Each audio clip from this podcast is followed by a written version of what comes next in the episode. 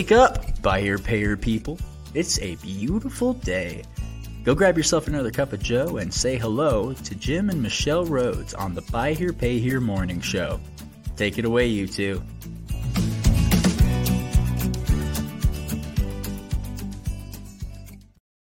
All right. Well, Hey. good morning, everybody. Um, Happy Monday, y'all. Happy Monday. It's uh it's cold. We woke up to just frost all over all of the trees here, Mm-hmm. and it's just beautiful. And um, oh, for a COVID update, Mhm. we uh we're we're doing better. So uh, those of you guys who listened last week, that we it was a rough week. It was a rough week. Yeah, Um, just to- still for me, the working, biggest but part is just yeah. like running out of energy. Like Oh I just, gosh, I, I have have had days recently Done. where I woke up feeling good, think I'm past it, and then you know noon, like wow, I just Yeah. I'm out of gas. So. So, I and and this is actually for all of you listeners out there, this is the first time that we think that we've ever had it, and Yeah. so, um, you know, I I uh, I I can understand when I hear people talk about, you know, you just takes all your energy. It's like, yep, yeah, Yeah. that's been the biggest thing yeah. for me, and then a cough, of course. yep. Um, do we have anything? No, no big announcements. Well, We've got some stuff on the on the horizon, but nothing firm. So, Yeah, um, we have a. I want to spend as much time as we possibly can with our special guest because there's a lot of really good, rich information we're going to be talking about today. So, welcome, Mr. Brent. hi, Mr. Brent Carmichael. You can see it on his shirt. You set the wrong expectation. You said special guest, and, and they're like, oh, wow, it's going to be somebody really cool. Then you put my picture up, and they're like, oh, great. is.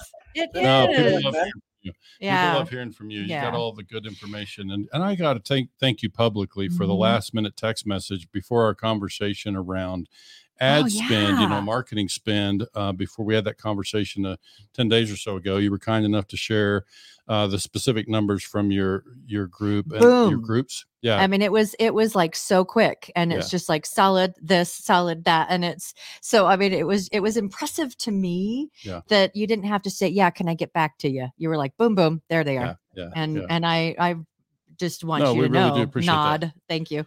and so yeah just for those folks who didn't hear it brent brent gave us very specific numbers about from more than 200 dealers about ad spend in 2023 and i think you had some summary numbers from last year as well. Uh, for the most part those numbers are running around $200 per Yeah, I car that- sold. yeah, uh, so that's interesting. That's fascinating yeah. Yeah, well, and there's a little bit of kind of ad spend is up a little, but volume is also flat. So when you're taking a look at kind of on a per car sold basis, it's a little skewed with with you know um, volume not being that much more. I think it's up four or five percent through uh, Q3 is all. So a little bit of both in there, but um, yeah, I mean it's I, I can remember when I went to work for NCM. Oh my gosh, 17 years ago now. Um, it was about $95 a car sold uh, back then. Uh, Yeah.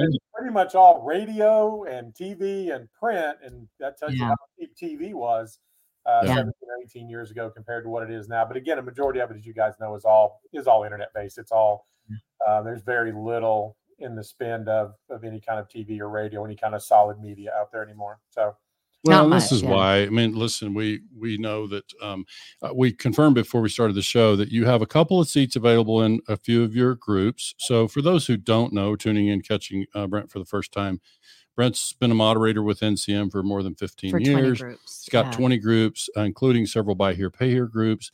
And so, um, you know, this this is important because for those who what we see with our own dealers is they don't they often are in their little bubble, you know, and they don't get to see comparative numbers from others. So they don't realize when they're spending six hundred dollars per car sold that that's It's one of the benefits of a 20 know, group. I it's mean, just the things that they don't they don't see it. So so having the opportunity to have those comparative Mhm. numbers is so vital. Yeah. And so we we know that um, you know 20 group is certainly amongst the places to be able to get that and lots of other benefits associated with being in a 20 group. But I think for today, while we have a chance to chat with you, wanted to get a, a feel from you about your perspective on our industry. I mean, we just, you know, where Mhm. we're at here as we wind down 2023. We're recording this in December of 2023. Well, this is actually a really good time to talk about this because that's what you're doing this week is doing like kind of an end of year summary type thing for a lot of your 20 groups. Well, yeah, at this time of year, for all of the groups I do, not only buy here, pay here, but our finance, our, our service managers group, and in the other non automotive industries, I do a webinar every year uh, for the reporting, uh, going over the, the reporting form, the guidelines for it, and a little bit of the composite. So, mm-hmm. yeah, it, it kind of works into a year end kind of update. Yeah. Thing. Right. So, yeah. Awesome. There's some Facebook user says good morning. Yeah, Just, some Facebook user.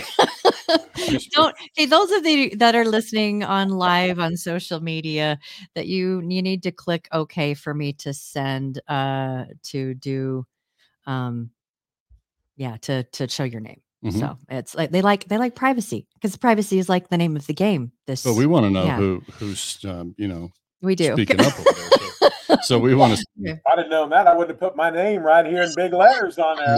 right, right, yeah. Use my pseudonym, the the professional name that I use. Yeah. we'll we'll get we'll get something to change your voice and put like a paper sack over your head. So I'm sure so. our buy here, pay your listeners are interested. Let's let's start with inventory, Brent. Like, what are you what are you seeing across uh, your dealers in terms of what what's happening with them with inventory as we wind down 23? Well, some of the good news is is our core cars seem to be leveling off and coming down. So, you know, your Malibus, your Cruzes, those are starting, and again, not coming anywhere close to where they were uh, mm-hmm. uh, pre pandemic, but we're starting to see a little bit of relief in the cost of those. Again, sport utilities, trucks, uh, those mm-hmm. things are still pretty much at a premium, but kind of the core car we're starting to see come down a little bit. Right. Um, which again, Cox Automotive is you know telling us what the wholesale prices are down year over year. You know, again, still pretty I would say conservative on inventory levels mm-hmm. compared to again, you know, pre-pandemic where this was the time of year that we were buying cars. We were trying to get all of our tax season inventory bought by December 1 or by, by January 1. Again, not seeing that like we typically have in the past. Again, maybe more of the mm-hmm. the sexy units trying to get those bought now because we know they're just going to go up in price come February, January, February, March. But uh, again, I would say there's they're sticking closer to that 60 day supply of cars, where in the good old days of tax season, you know, we'd be 90 day supply at this point. Mm-hmm. Uh, because again, they were only going to get more expensive. So we always tried to buy up for tax season. And again, mm-hmm. more, you know, a little bit more inventory, but not much. Not, not so, much at all. So I want to clarify when, and I, I, don't know, having been a group member myself, the the 60 day supply. Another way to say that would be that dealers are turning through about half of their inventory every month. Correct. Correct. You say that, so it's like for dealers who are not used to hearing that expression, like that's that's roughly what we're talking about. And we've been watching that number, you know, with some of our our dealers as well. We just don't work with, with our data pool is not nearly as large as the one that you work with. So we're always happy to hear kind of what you're seeing on the the larger scale. On the inventory side, what are you are you seeing anything that you're hoping will trend for the year? Um, well, like I said, ho- hopefully uh, they'll continue our core car coming down in cost, which, mm-hmm. um, you know, I mean, we'd all love to carry third row sport utilities and full size trucks, but we can't all afford to do that. Mm-hmm. And so mm-hmm. our core car is that four door, you know, program car, rental program car. Mm-hmm. And again, that kind of helps feed our inventory back. You know, the key is going to be, and I've been trying to preach this for a long time. I don't think it's that how many cars you have um, I've done, I don't know, four or five on site consultings over the last month or month and a half. And the dealers are complaining about, I just don't have enough cars, I don't have enough cars ready. And to me, it's more the mix of what you have necessarily than the number, physical number that you have on the lot. I think if you have a good mix, you don't need a 55 or 60 day supply. If you've got, you know, decent color spread, decent model spread in there, you know, as long as I don't have, you know, 35 Cruzes in my inventory, yeah. um, I'm probably going to be okay.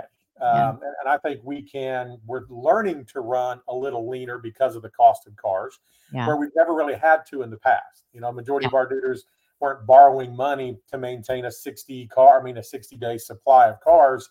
Um, they were cash flowing to do that. Mm-hmm. And I, I was bad, Jim. I'll be honest with you. I was the one telling the guys, if you can afford to buy the cars where you don't have to borrow money, floor plan or whatever, then buy as many as you can that fits your model because again they're only going to go up at some point. Now it's a little bit different with that but, yeah and that's that's a tough part about that. So that brings me to a, another question about uh, writing down inventory. Like you know now that we're sitting here in december before we close the year are you an advocate for taking let's say i'm a dealer i, I can you, know, can you explain what writing down yeah is? so let's say Yeah. i own a car for i i typically buy these malibus that you're talking about for $5500 and one day i missed that one's got a transmission problem and i so i own the car for now three grand too much i own it for three grand more than it would bring at the auction today so if i'm in that situation would you advise writing that inventory down to its real market value before the close of the calendar year or the fiscal year for a lot of dealers will end in December. So would you advise writing that down, adjusting it so that you own it on your inventory for the for its real value? Most definitely. And, you know, not a CPA for everybody out there. Don't play one on TV. Uh, married to a retired one, but, um, you know, there is a tax advantage to doing that for your entire inventory is putting it on the dollar based on what the values are right now. I think there's been a little hesitancy the last couple of years because the value might have gone up Yeah. uh, in that amount of time from the time we bought it. But I think you would see overall holistically that your inventory, what it's worth right now compared to what you have it on the books for, would actually be less. Um, so there is a tax advantage to doing that for sure. I know at one time it was considered only a one time. You could only do it one time. And now I think it's just accepted practice um, that pretty much everybody, um, my independent guys, do it as well. Mhm. Is they go through their entire inventory at the end of the year, they value it based off of whatever book value that they that they use, Mhm. and then they put their inventory on the dollar and then write off the rest of that uh, from the tax advantage standpoint. So Okay, so- definitely. so what I- should do that. was wondering like okay so i understand what writing your, your inventory down the benefit of writing your inventory down is it changes your tax exactly.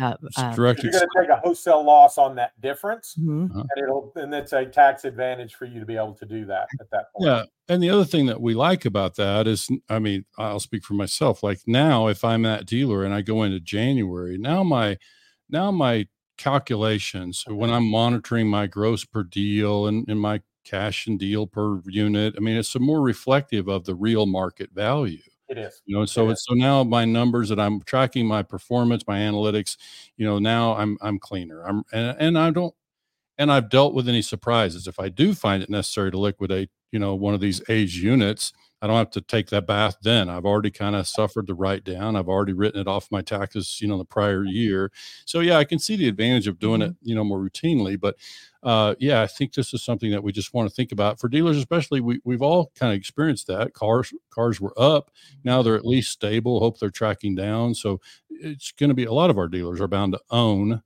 a lot of their inventory higher than its real real market value. So it's a time of year to think about just you know moving those and and uh, adjusting that. What about sales? What are you seeing across sales? Are dealers pretty stable? Are they doing good volume? Uh, yeah, through Q3, I think, like I mentioned earlier, total dealers, I think, are up 4% over this time last year. Again, since that's through September, don't have October, November, or December yet at this point. You know, I'm not hearing, this is kind of how I gauge it. There's not a lot of emails on the group listservs about, man, we suck, or man, we're killing it. Right now, that's it's kind of quiet which Right. tells me that most people are kind of just on par for what they typically do the last three months of the year October, November, and December. So, you know, nobody's bragging, nobody's beating their chest about, hey, we're slaying it. Right. And again, we're not talking anybody off the roof because they're like, oh my God, I can't sell a car. I'm getting ready to go out of business. So, Yeah. quiet is typically good, right? Silence is compliance or something along those lines. But yeah, I mean, there's just not a lot. Uh, a lot, a lot going on as far as the email listservs for the group. So I'm assuming, and we know what that can do. Yeah. I'm assuming that um, that everything's pretty stable, or everybody is is okay with where they are right now Yeah. in volume. I think we're seeing that too. Yeah. And and by the way, I'm going to blame brain fog on this. I'll take you back to inventory for one second because I don't want to miss the opportunity to ask you about. You're a guy who sees certainly franchise uh, dealer numbers, and you see buy here, pay here. I don't know if you work with any independent retail. Do. You do. do. So I'm wondering what you can share with us about how those day supply numbers vary buy here, pay here, independent retail, and franchise. Like I'm often telling dealers what my observation has been, but you see a lot more of that. How do those day supply numbers vary for, in, within those segments?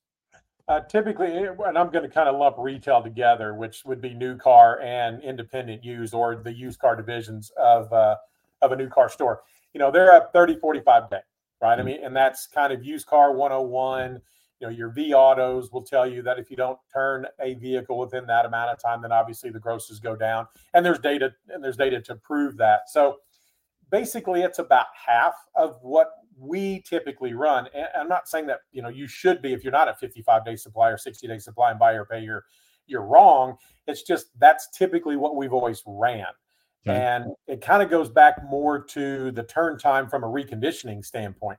You have mm-hmm. to remember that new car dealers buying used cars or taking trades in aren't taking 10 and 11 year old 100,000 mile cars. Those are what historically they've wholesaled.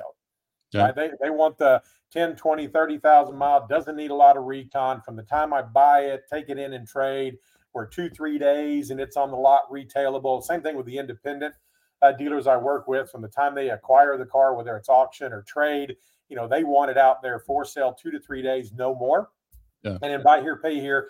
That's just not typically been the case. We're, we're typically a five to seven day uh, turn on some of that stuff with an average recon around a thousand, eleven hundred dollars somewhere in there. So that's why our day supply typically is higher because okay. it just takes a little bit longer to turn those cars. Gotcha. I, I have a question about inventory then, because um, we see uh, how common is it though to have a car on your lot that's 120 days plus? I just left a dealer that I am not going to disclose. average car in inventory, average car in inventory um, was 180, almost 190 days across all of the cars in their inventory. Yeah. All right. Um, How does that hurt a dealer? It, honestly, Michelle, really doesn't because okay. kind of a joke in our industry is our cars don't depreciate because they've already been depreciated um, completely out um, at that point. And so for us, you know, these guys that have, you know, I've got dealers that have cars that have been in inventory 300 days before they hit the lot and ready to sell, but it doesn't affect the gross. Okay. Right? I mean, that car is what that car is at that point. So, you know, for us, there's not as much emphasis put on age of the car in inventory because historically data has shown that it really does not affect the gross. Gotcha. You know, I bought the car for three grand and I had to put three thousand dollars in it, and it took me six months to do the three grand because couldn't get the motor, couldn't get this part, whatever, couldn't get anybody to fix it. Yeah. You know, that car's still going to stand up at the sale price that it would have 90 days prior to that or 120 days prior than that. It still yeah. would have been the same. So um, gotcha. um, we, we just don't feel the effects. I think it, I'm not going to say it's led to laziness, but it's just the way the industry is.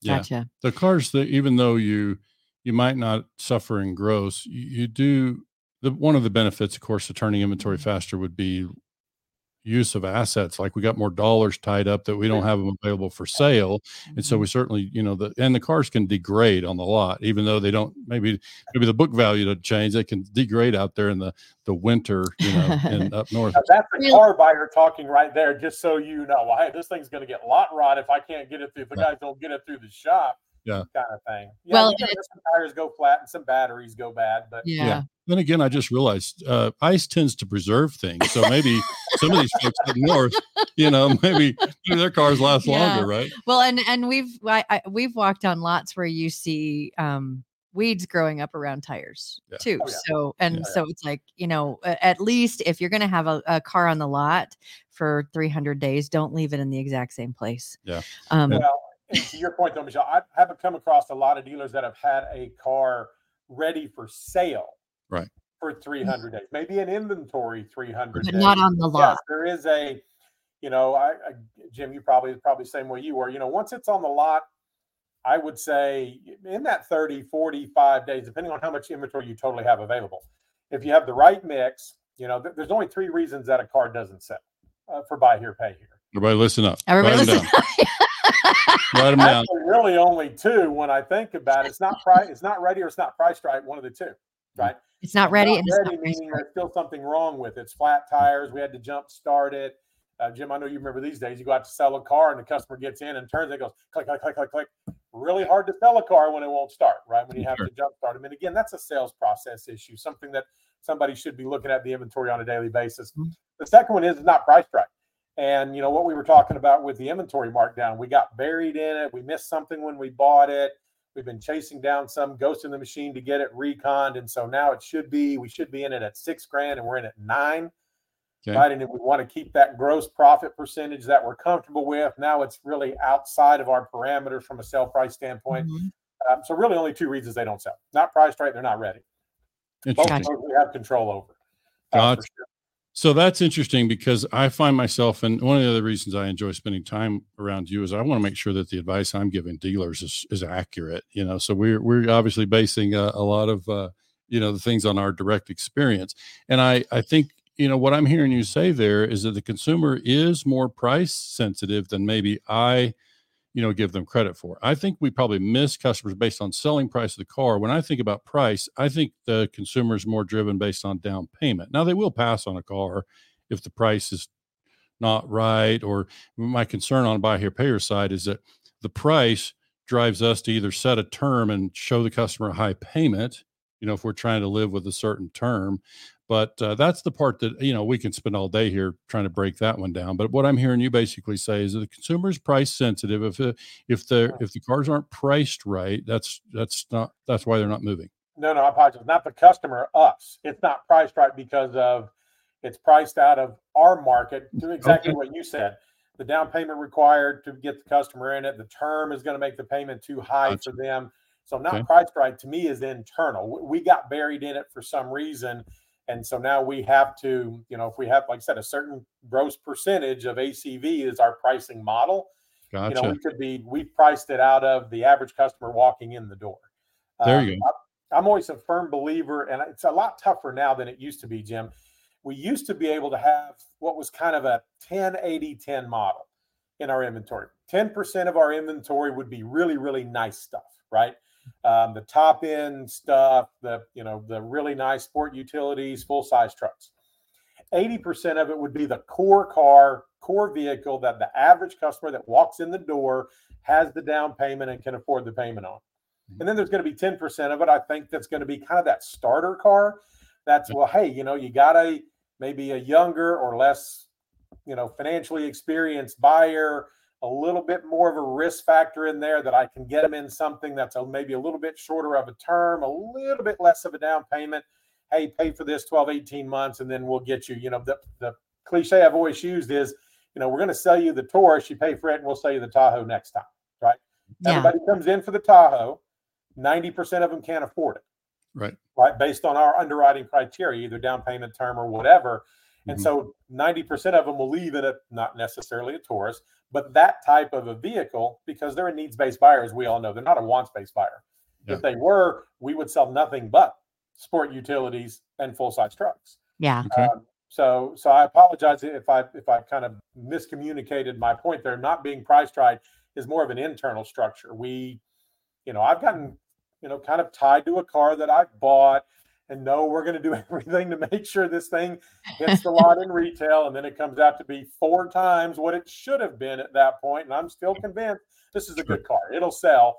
And the sales guys are going, at that sell price, I, I can't get them in. The down payment's too high. The payment's going to be too high for our term. Yeah. It's not a customer thing. It, it's more of an internal pricing structure. Gotcha. And that makes mm-hmm. sense. I, it kind of, and we don't need to rehash the whole COVID thing, but I just, as we saw prices come up and we saw dealers trying to hold their their typical average gross or you know the margin whatever then obviously we saw prices come up. Dealers you know uh, had to adjust down payment accordingly. And it kind of ties back to what we talked about about writing down inventory. It's like if if i'm sitting here on inventory right now and i i always say brent the way i like to say it is if we if we own the car for too much that maybe we made a mistake in buying that happens. But I, I, I always want to see dealers not make a second mistake by then you know setting a down payment too high now the car just sits right? Because we you know we're we're adjusting based on our mistake. And so it can it kind of goes back to this write down thing. If we can get the cars you know adjusted to market price, get the, the, pricing set where we, you know, adjust to maybe the selling price has to move, down payment has to move, whatever. But uh, yeah, whatever it takes to get the cars moving on through. Like I just think we got somebody mm-hmm. shows up and they're ready to buy it, and we we can't get together with them for whatever reason. Then that's obviously our our inventory sits, and we spend more money to get customers in because customers come we won't approve, you know. And so it's just you know all the things kind of compound a little bit when we when we come at it from that way. Why don't we talk about? Uh, you mentioned sales are pretty stable. I think we're seeing the same thing with our folks. We're not seeing much real change there. I wonder, I, I was just thinking when you were talking about your, you know, I'm not getting a lot of emails. They're either not, uh, you know, puffing Mhm. or like the world sucks. And I was, I was like, that that there's That's pretty good there indicator. is definitely a personality type with dealers. Yeah. There really there just Yeah. definitely is. And it's just I, you know, I I I get, I think that that's that's a really interesting thing just from your observation working with them for a long time that when you're quiet, it's like things are just trucking along. Well, I was are gonna say most of my groups are fairly competitive, believe it or Mhm. not. Even though I mean, some of them, you know, they're I can't ever be that guy kind of thing.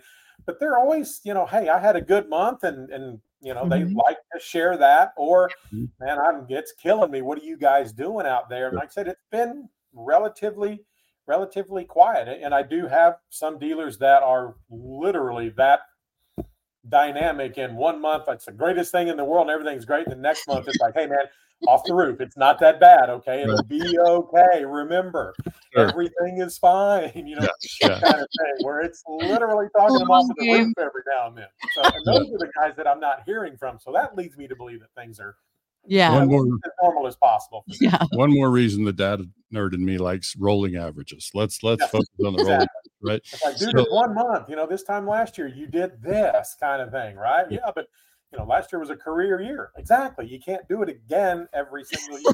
Yeah.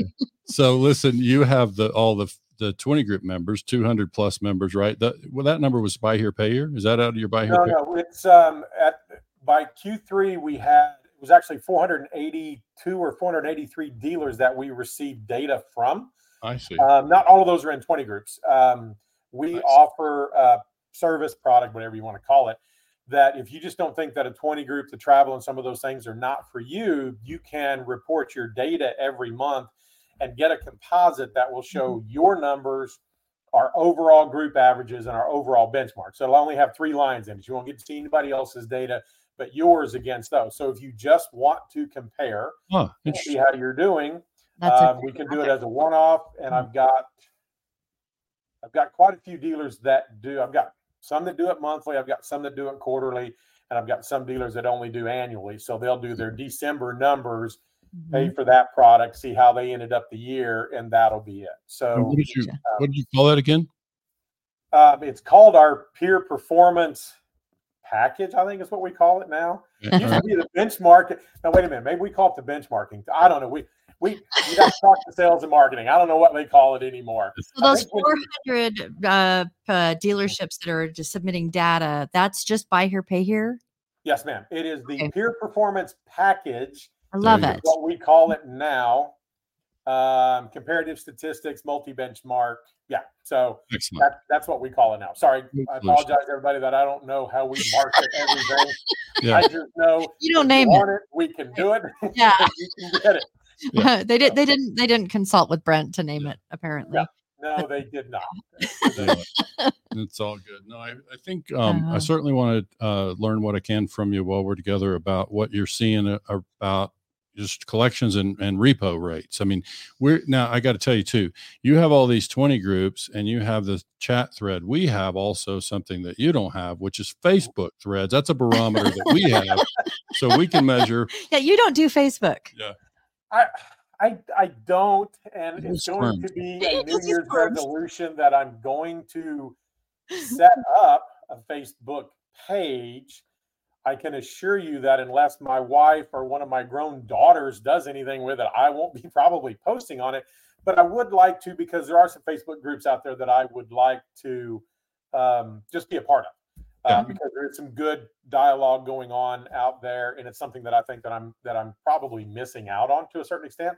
Um, You- but I'm not going to use it from a professional standpoint. No, it's just going to be more trying to stay up with kind of what's going on in the industry. Because again, there's you know 20,000 estimated buy here, pay here dealers out there.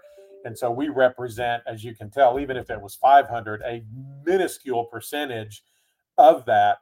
Um, and just more than anything else, just like to kind of get a feel for what everybody's you know, talking about and, and what, and see if it's similar to what we're seeing. And that's Did, kinda- did, did you just throw out numbers for how many dealers you think there are out there?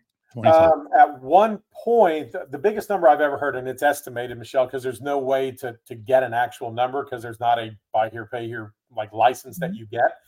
Um, Twenty five thousand, I think, was the peak. The last I heard was around 20,000 estimated buy here, pay here dealers. And again, that would count the, you know, five guy a month up to the 500 or, you know, gotcha. car marts and everything else in there. So, because uh, it's a used car dealer license, you have some that don't have related finance companies, so they don't have any kind of a finance license and don't require one and don't need one. So it's really hard to get a number. Um, yeah.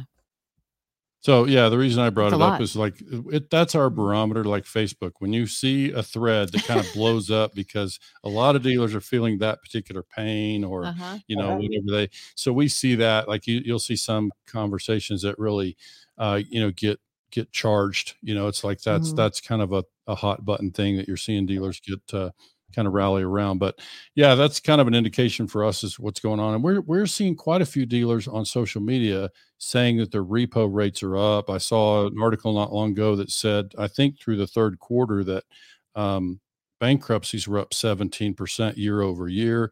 And so that's obviously going to be felt in the buy here, pay here space. But I would say, you know, of our clients that we work with, and again, it's fairly small pool, but we don't see their repo rates really moving much. I mean, I don't I don't see a lot of change in in that. And I and that's not a credit to us. That's just we're they're pretty stable, smaller markets. Uh, you know, and so I think mm-hmm. uh that's we're not just not seeing a lot of change there. What do you, now, what do you just to clarify, because I'm one of those guys. Um, when you say repo rate, are you talking about frequency? Or are you talking about severity that you're not seeing that much of a change in? I don't. I didn't even measure it that deeply. I'm just saying, as um, either one, like we don't see quantities, and so when he talks about frequency, that's going to be uh, how many a month or whatever. Yeah, yeah. and severity is based off of sales or as a percent of open yeah. accounts. Either yeah. either one of those that you want. Severity is the dollar amount that you've lost. We don't. The number right. that I see most, Brent, would be what I call a conversion rate. That percentage of charge off principal compared to the opening principal for the month. Right. So we track that with all of our right. clients and kind of watch that, and we don't. We're not seeing a lot of movement in that line. Percentage of portfolio is the simplest way that I think about exactly. it. Exactly. And again, we don't really either. And I think part of that is because of the cost of vehicles, right? I mean, they have been up. So, you know, one thing that we take a look at is we take a look at the average sale proceed or ACV of a charge off or repossession as a percent of the original cost mm-hmm. of that, you know, of that vehicle. And that we've seen an increase in that. We've seen that percentage be a little bit higher. It's always run in the 40 ish range. Um, it's been in the mid upper 50s and even low 60s when we did it last year. We'll do it again in January of this year for the calendar year 2023. So I have a better number uh, come mid January, late January on that. But last year's number was in the upper 50s. I think it was 57 or 58 percent. It's typically just below that. So, you know, that would lead me to believe that that's value car driven. But yeah, frequency has pretty much stayed the same. It's staying in the mid 40% range um, as a percent of sales. So nothing really kind of out of the way there. We have seen the average charge off go up, which we should um, because pricings were higher. The average sale price is higher in 2023 and 2022 than it was historically. Um, so they have a higher balance. The one thing that we haven't seen is that the customer paying any longer into the term. We were kind of hoping maybe these nicer cars, at least cost more cars, maybe they would pay a little bit longer. Mm-hmm. And again, so far they're not. I mean, it's still this 410 days, 440 days, okay. and we just have a higher balance. You know, obviously at that point, now that we've gone to on average almost 42 month terms, um, you know, with interest rates being, you know, maximizing our ability to to collect interest, we're just seeing a higher balance after that 14 months than we obviously have mm-hmm. historically. Mm-hmm. So you know, there, there's nothing I see in the data that concerns me with any of that. I have had to talk some dealers off. My average charge off is up to this. Yeah, but remember, your average ACV is up to this as well.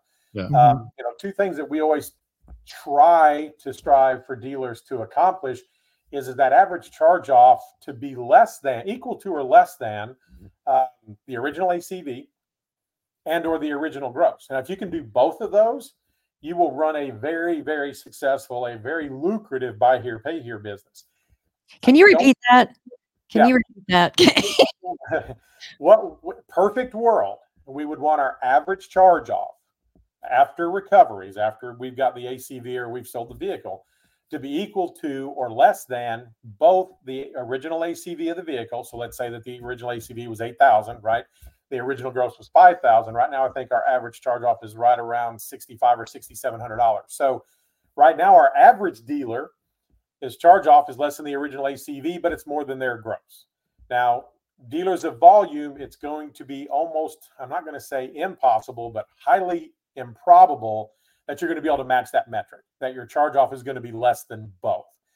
In the good old days it was. When cars were three and four thousand dollars and our grosses were a little bit better than what they are now, you know, it was a little bit easier to accomplish. But now with the cost of cars being where it is and grosses obviously being shrunk a little bit to keep sell price, term, down payment, mm-hmm.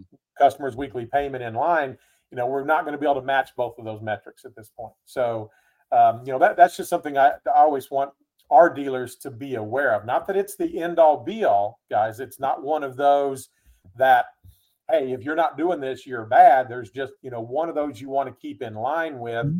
And if you're out of line with both of them, then it's, you know, it could be, am I buying the cars at too much? Am I doing too much recon? Uh, am I overgrossing the customer?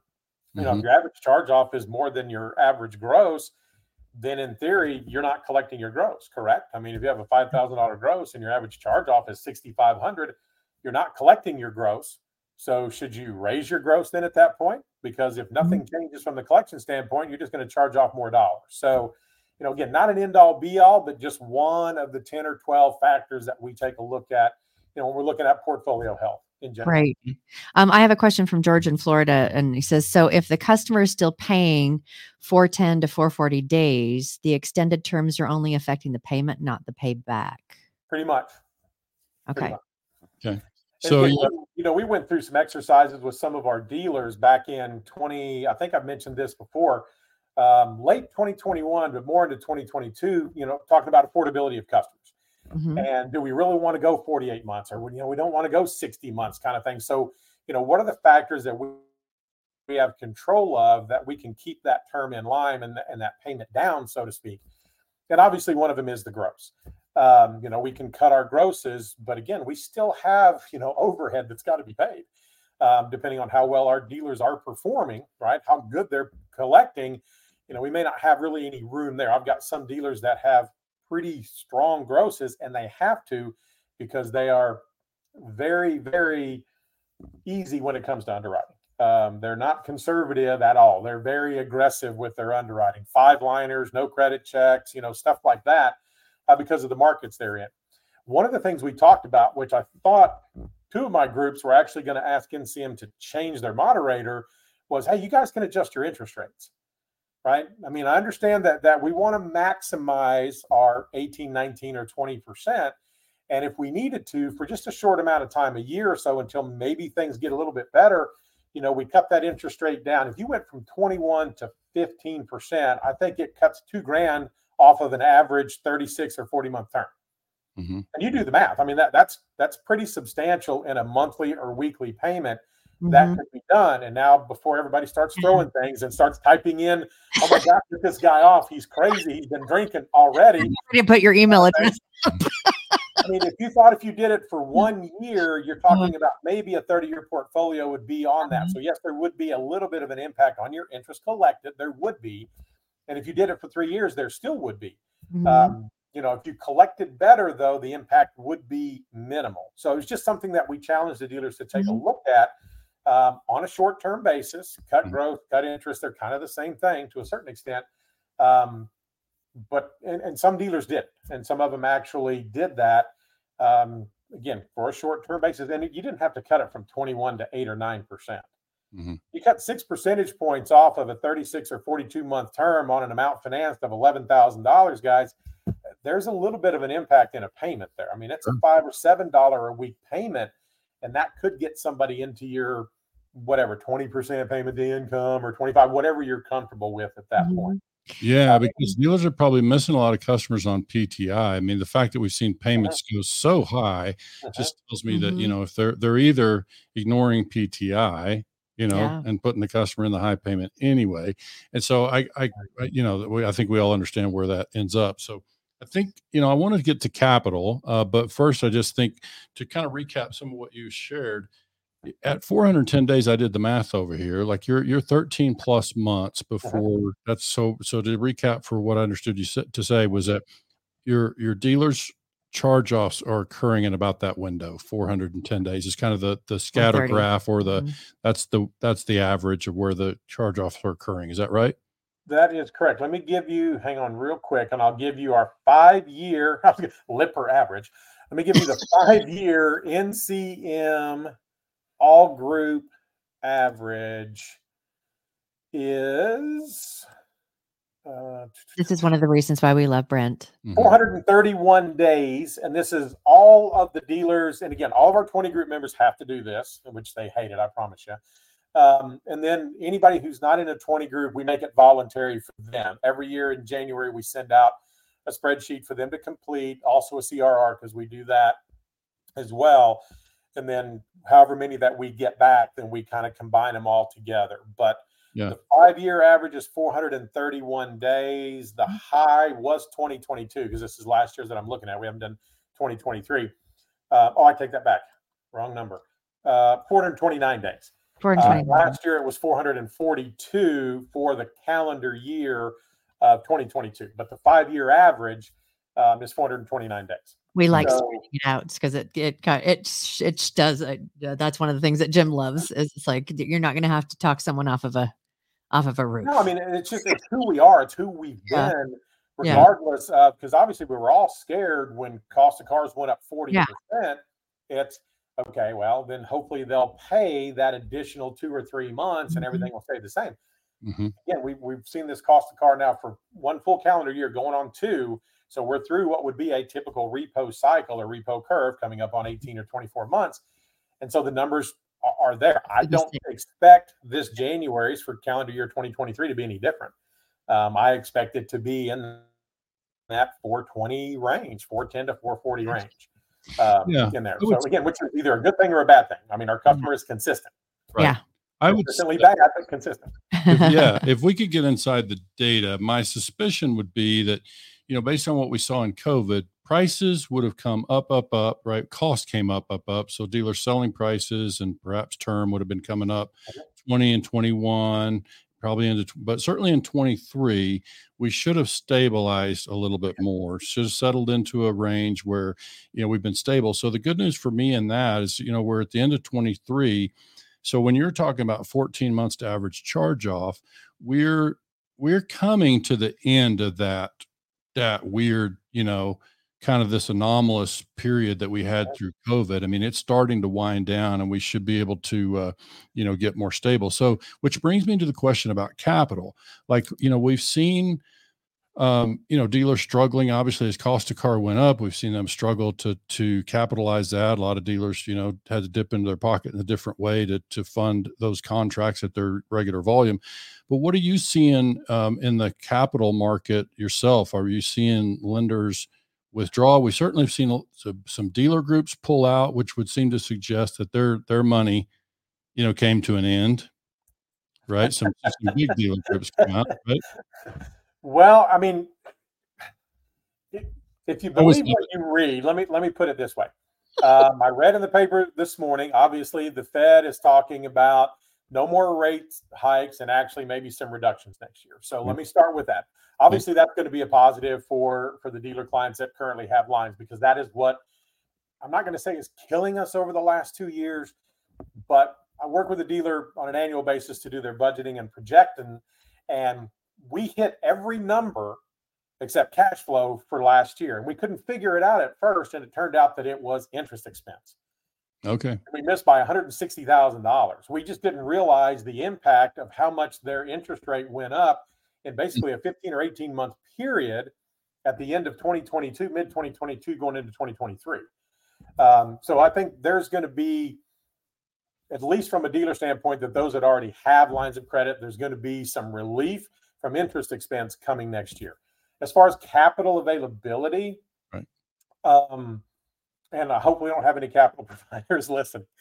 I, I hear the same thing. Yes, we want to lend money but then when it comes down to the brass tacks of it, they they they don't. Some of them don't seem to really be wanting to take on dealers either by advance rates or covenants or some of these things. And I completely agree with that. I mean, don't get me wrong. If I was loaning money at this point, I would be much more conservative than I was three or four or five years ago, to be quite honest with you. I mean, if I was putting my money out there to a dealer, because I know there's there's probably more water in portfolios now than there has been in the past, right? Because these cars went up that quick. Car didn't change, still 10 years old, so I has 100,000 miles on it, but somehow it went from five grand to $7,000, and it's the exact same car.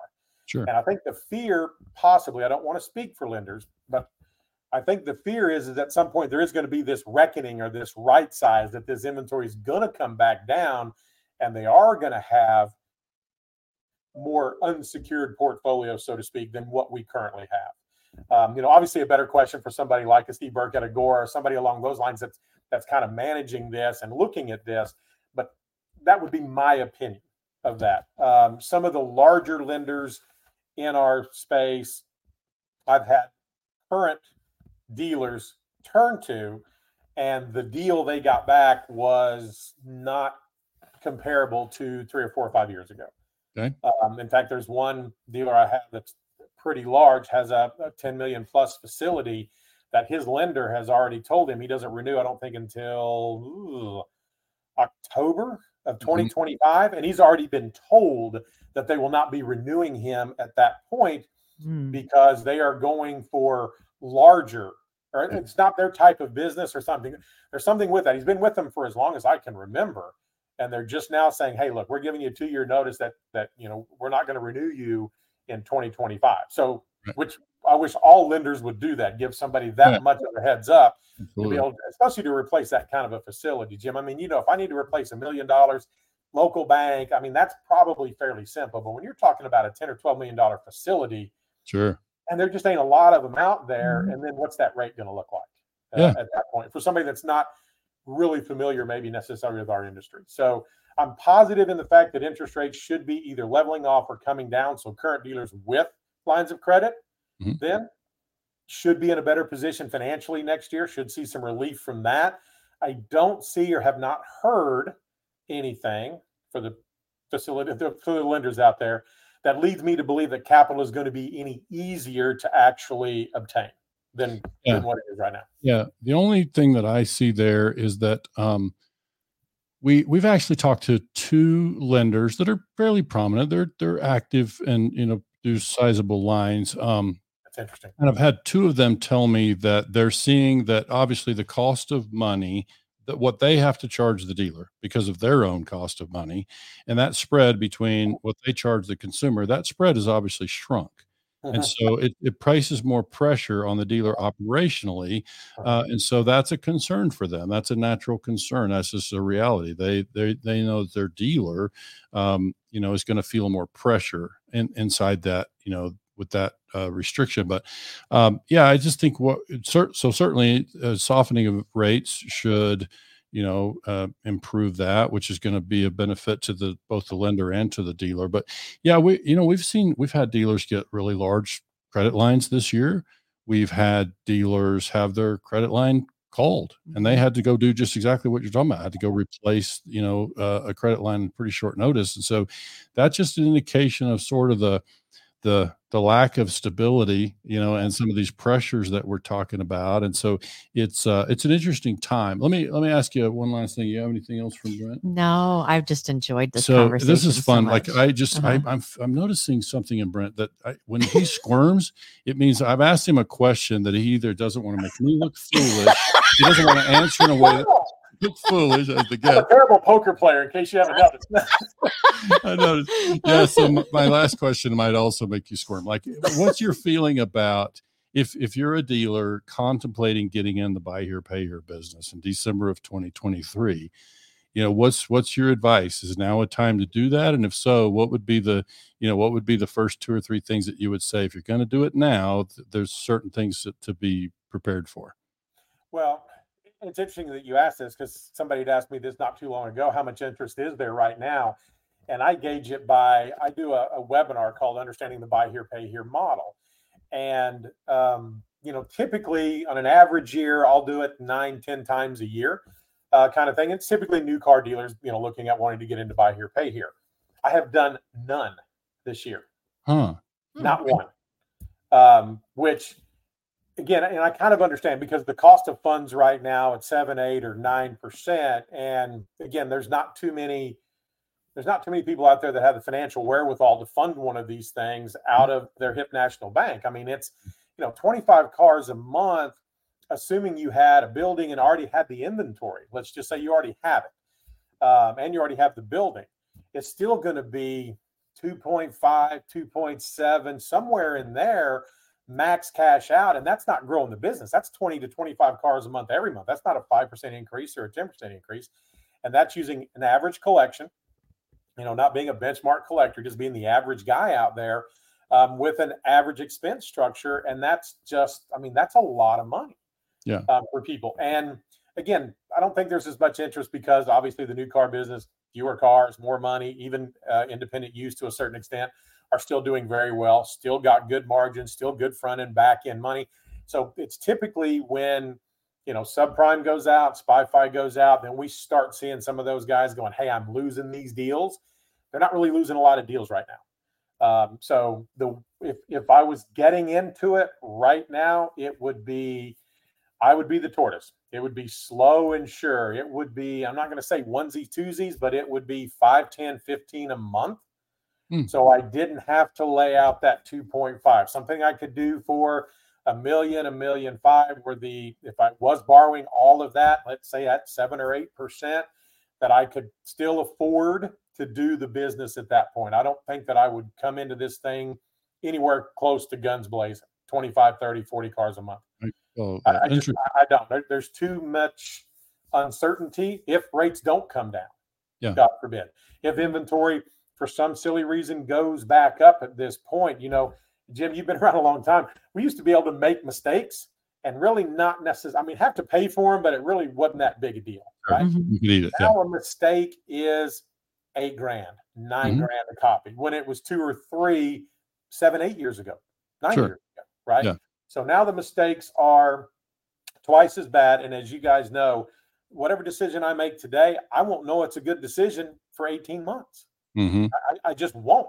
Sure. And if I've loaded up and done 40 cars a month for 12 months, and now I've got 500 deals out there, and now there becomes a problem. Yeah. Now I'm stuck with that problem for two years to get unburied from it at that Yeah. point. So um, be very conservative. The ones I like working with are the guys that say, look, I want to do five or 10 a month. That's all I want to do. That's the guy I love working with. hmm The guy that comes on and says, hey, man, I'm going to location. I'm going to be the next CarMax. Okay. Yeah. Let me Yeah. show you the pro forma, and then I'll hit enter. That big number shows up at how much cash they need, and there's always silence on the other end. Yeah. Yeah. I know. They sit there, and then the next thing out of their mouth always is, "Well, how can I do it cheaper?"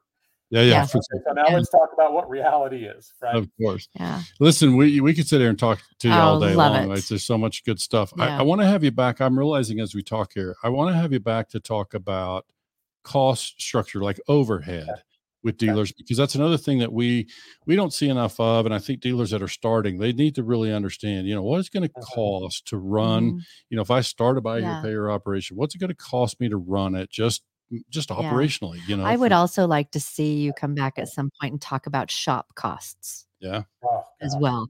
Um, because you know we've Those are the we've guys I'm talking off the roof right now. I promise you. yeah yeah so Yeah. shop Yeah. costs and so that's Part something that we're cost, availability, technician cost. I mean, we met with our, our service managers group. Thank God it was in Vegas.